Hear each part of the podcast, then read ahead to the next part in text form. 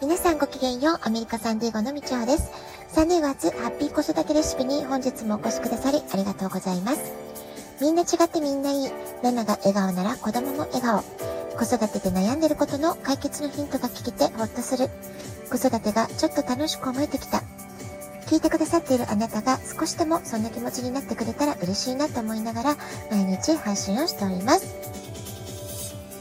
今年に入ってからサンディエゴは本当にいいお天気が続いています。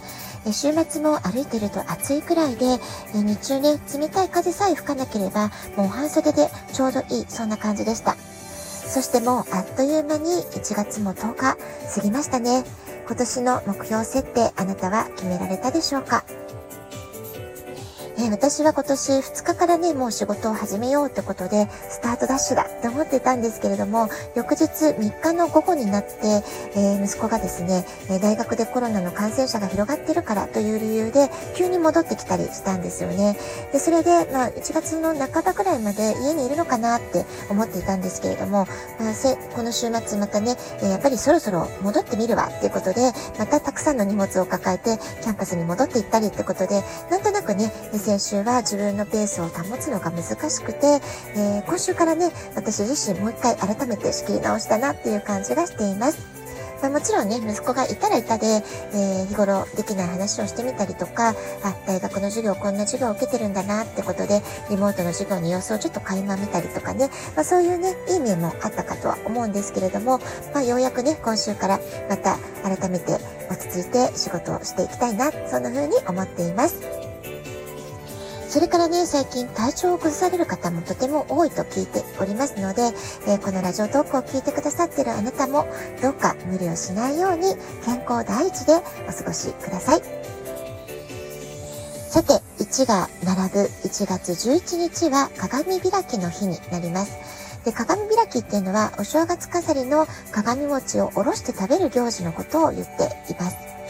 で、私がね、子供の頃っていうのは、年末、まあ、祖父母と一緒にね、えー、同居してる6人家族だったので、え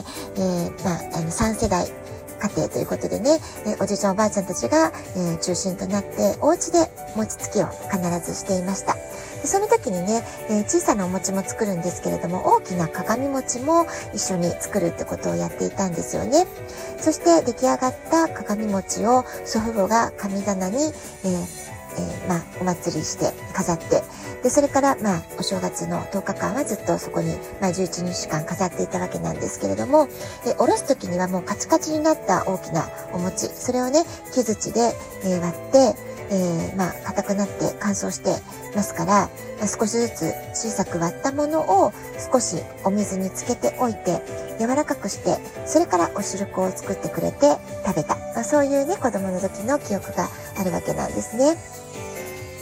で、この鏡餅の中に、年神様が宿っている、え、年神様の魂が吹き込まれている、まあ、そういうね、思いを込めた、え、鏡餅ですから、えー、この鏡餅をいただくってことは、年神様のパワーを一緒にいただく。まあ、それで家族の無病息災を願う、まあ、そういう行事がこの鏡開きっていうことになっているわけなんですよね。で、現代は鏡餅セットに小分けしたお餅が入っている、そういう簡略化した形にはなってしまっていることが多いかと思うんですけれども、ただね、まあ、そうは言っても形は変われど、えー、昔ながらの、えー、昔からの日本人の思いとか由来、まあ、こういったものをね、ちゃんと知ることで、えー、まあ、大切な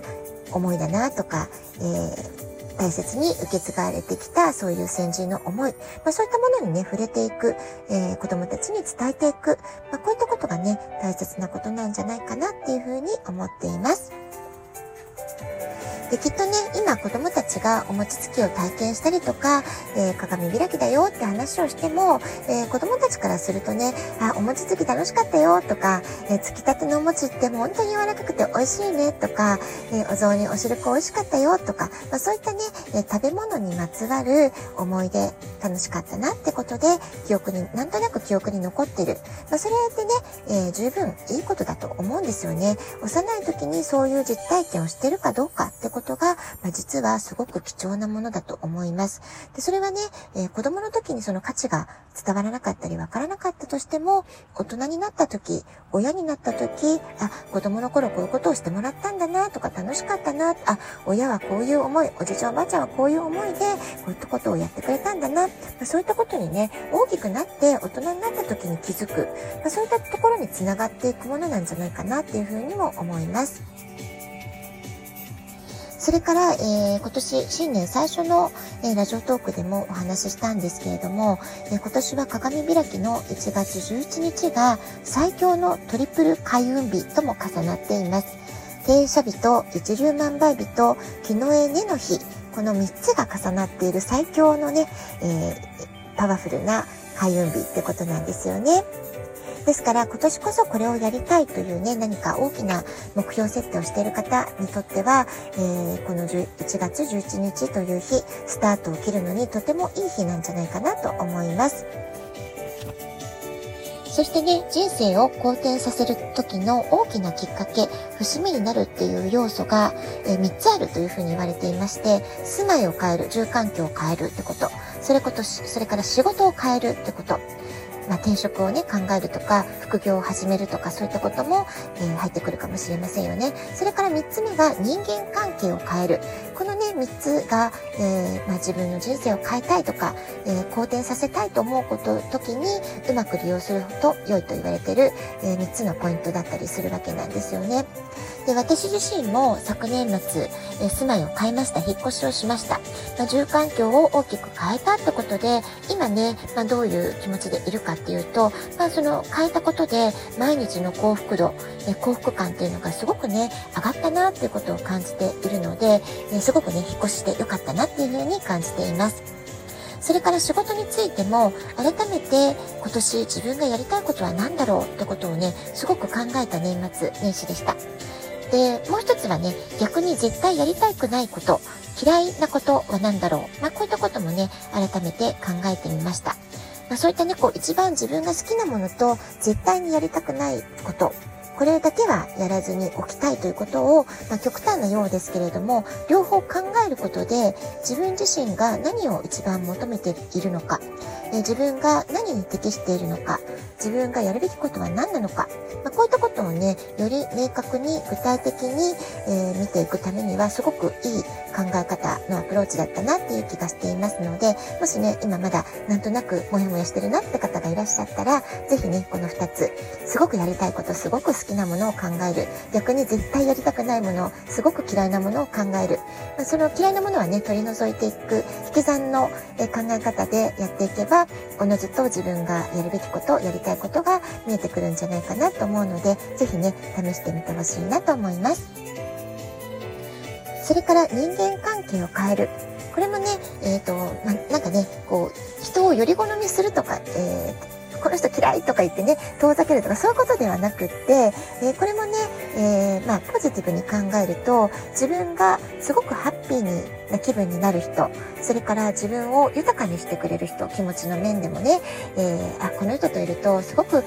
ポジティブなパワーをもらえるなとか、この人と話してるとなんかいい考えが浮かんできたとかね、まあ、そういうふうにこう、お互いに学び合えるとか、尊敬し合えるとか、えー、よりこう相乗効果を感じられる、まあ、そういった人との関係性を強化していく。こういったことをね、意識していくと、えー、嫌なこととか、困ったなってことが起こる確率が私、私は減らせる気がするんですよね。まあ、気のせいかもしれないんですけれども、意図的にその楽しいという人とだけ、えー、関係性を強化していくってことを自分の意識の中で、えー、ちょっとフォーカスしてみる。えそこに集中してみるってことをやってみると、すごくね、自分のこう、気持ちもいい状態に保てますし、本当に嫌なことが起きない。えー、もし困ったなってこと、チャレンジだなって思うことがあっても、すごく前向きな改善策だったり、あの、解決案を見出すことができる。そういうふうにね、つなげていけるんじゃないかなと思います。それと同時にね、えー、ありとあらゆる人、まあ、中にはその苦手だなとか、私とはちょっと考え方合わないな。まあそういった人は必ずね、誰にとってもあるわけで、でもそういう人も含めてありとあらゆる人と緩い関係で、えー、繋がっていく。誰に対してもフラットに穏やかに関わり合える。まあ、そういうチャレンジもやってみようかな。まあ、そういったこともね、今年はぜひ、えー、自分の中では意識してやってみたいなと思っているところです。はい。あなたも、この、住まいを変える、仕事を変える、人間関係を変える。まあ、こういったね、ことを、大きなね、えー、ビッグなチェンジじゃなくても、マイナーチェンジでもちょっとね、変えるだけでも、えー、変化を感じられる、いいふうに、方向への変化を感じることができるんじゃないかなと思いますので、ぜひ、トリプルラッキーデーの1月11日、えー、試してみてほしいなと思っています。はい。今日はこの辺で、今日も素敵なお時間をお過ごしください。ごきげんよう、以上でした。さようなら。